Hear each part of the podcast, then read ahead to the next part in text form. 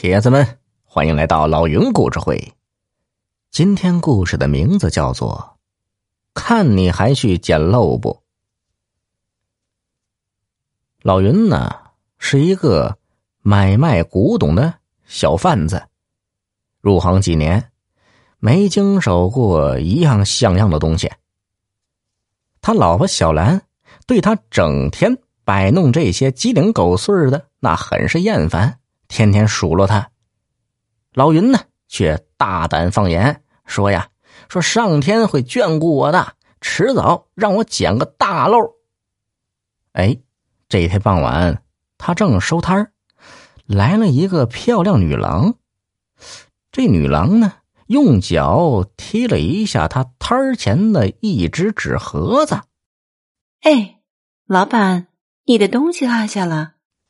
老云一看呢，这纸盒压根就不是他的，是刚才一个蓄着小胡子的乡下男子在摊前磨蹭时留下的。于是啊，他立即抓过纸盒子。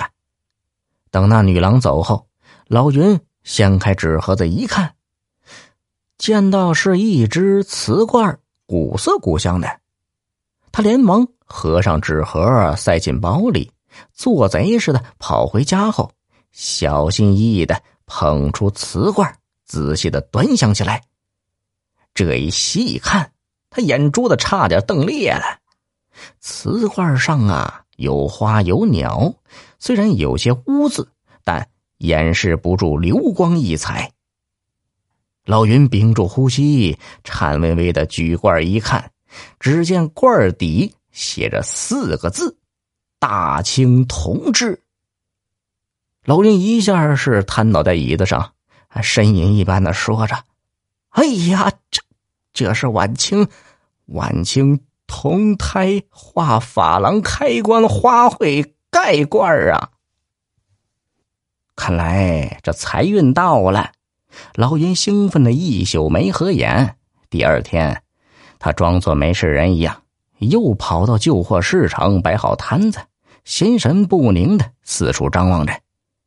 突然，老云心里一跳，那个丢了瓷罐的小胡子正东瞅瞅西望望的。走到他的摊前，这小胡子对老云是迟迟疑疑的，然后说：“呃，老板，昨天帮黑家，我的一只盒纸盒子好好像是落你摊前了，不知老板看见没有啊？”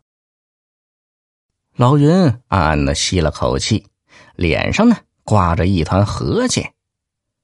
啊。这市场上人来人往的，我只顾照看自己的摊子了，哪会注意你的纸盒子呀？是不是？啊然后又假意关切的问：“呃，那个纸盒子里是不是装有贵重的东西啊，兄弟？”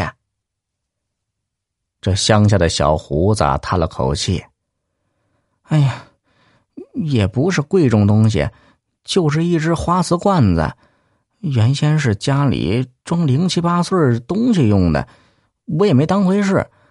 这次我老爹病了，为了筹钱治病，我才拿到城里。